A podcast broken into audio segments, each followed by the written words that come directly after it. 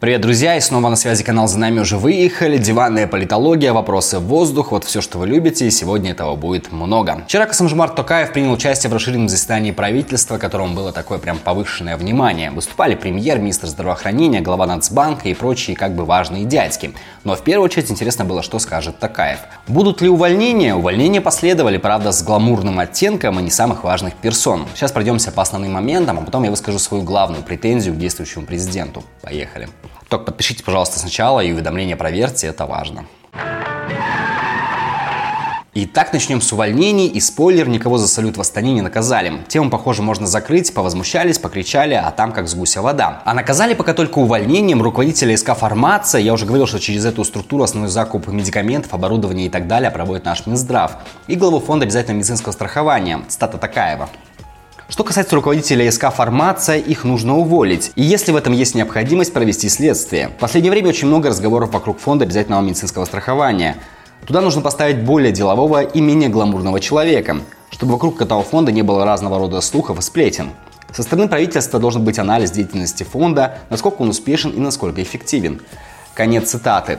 По поводу гламурности, если вдруг пропустили, то до вчерашнего дня этот фонд страхования возглавлял Айбатыр Жумагулов. Буквально на днях в сети обсуждали пост его супруги, которая рассказывала, что муж перевыполнил свое обещание подарить ей 10 машин до 30-летия, и вот, мол, подарил 12-ю. Там немного мутноватая история. Официально этот пост был назван очень старым, мол, кто-то сейчас за деньги поднимает древние публикации и вкладывает деньги в их распространение, чтобы дискредитировать главу фонда. А сам он, мол, чист как слеза младенца и готов отчитаться за все свои доходы. Но теперь ему придется это сделать, если в отношении его деятельности действительно будет проведено расследование. А вообще, конечно, это забавно, если вот просто читать текст выступления Такаева, то действительно пока складывается ощущение, что Жумагулова уволили просто за то, что вокруг фонда было слишком много слухов и сплетен.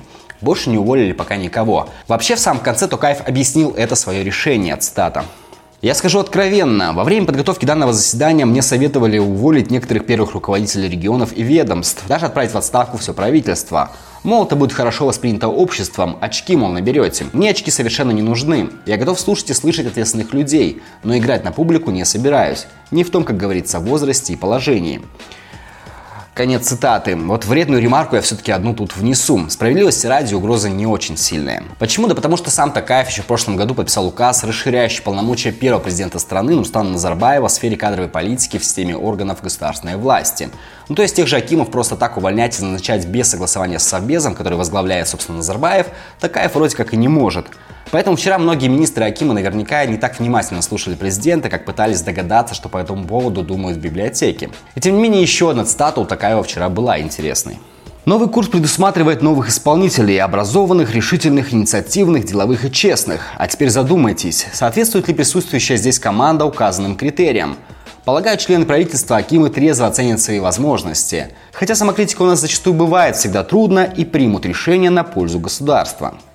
Конец цитаты.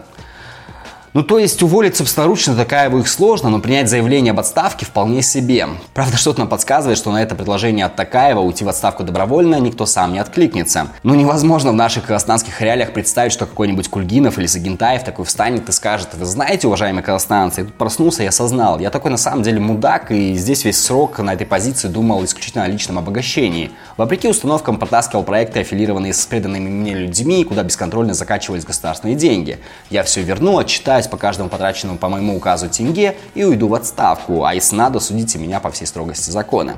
Это было бы круто, но это фантастика. Нет, конечно, вчера Такаев этими предложениями не ограничился, он в принципе выставил правительству двухнедельный срок, такое последнее китайское, что ли, предупреждение. Я надеюсь, что сложившаяся кризисная ситуация будет выправлена через две недели. Если этого не произойдет, поставим вопрос, может ли вообще правительство работать в этом составе. Конец цитаты. Что он здесь ждет от правительства, если прям коротко?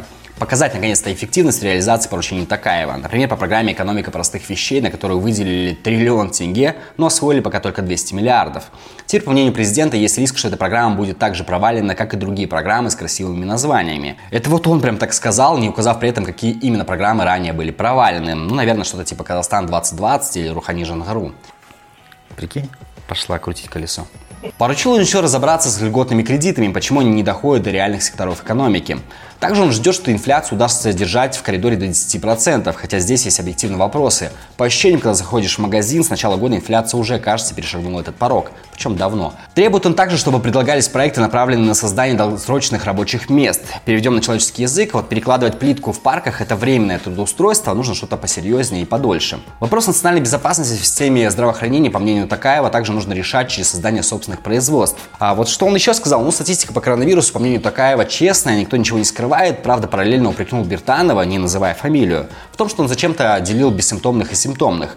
Откуда, собственно, у людей и возник скепсис. Добавим, что скепсис может быть пропадет, когда статистику по пневмониям будут публиковать также открыто.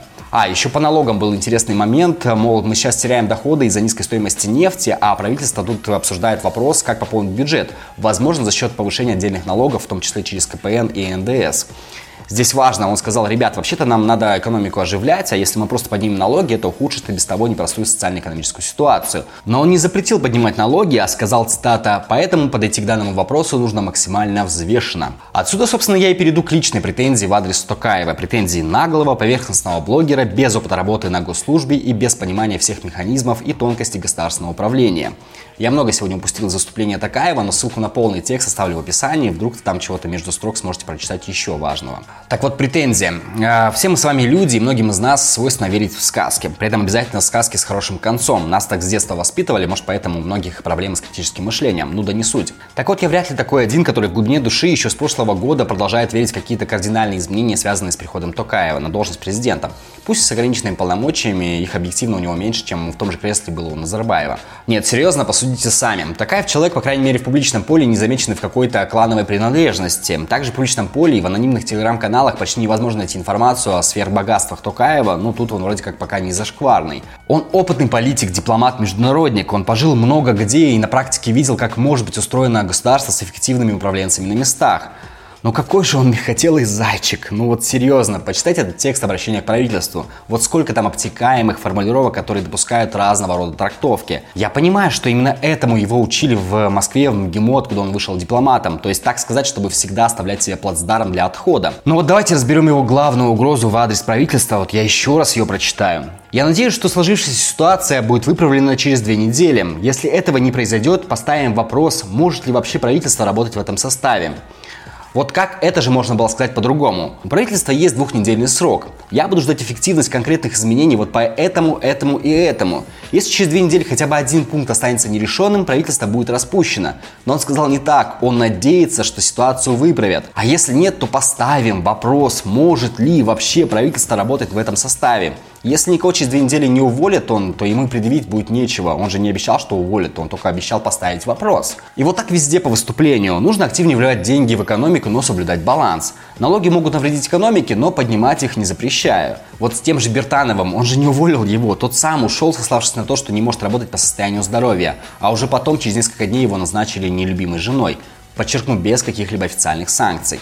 Вот вчера Такаев сам сказал, что мы находимся на войне без всяких преувеличений. Я не могу представить, чтобы главнокомандующий выиграл бы такую войну вот в таком дипломатическом режиме. На войне снимали неэффективных генералов, а иногда даже расстреливали, хотя бы для того, чтобы других держать в тонусе. А мы как-то сопли продолжаем сживать.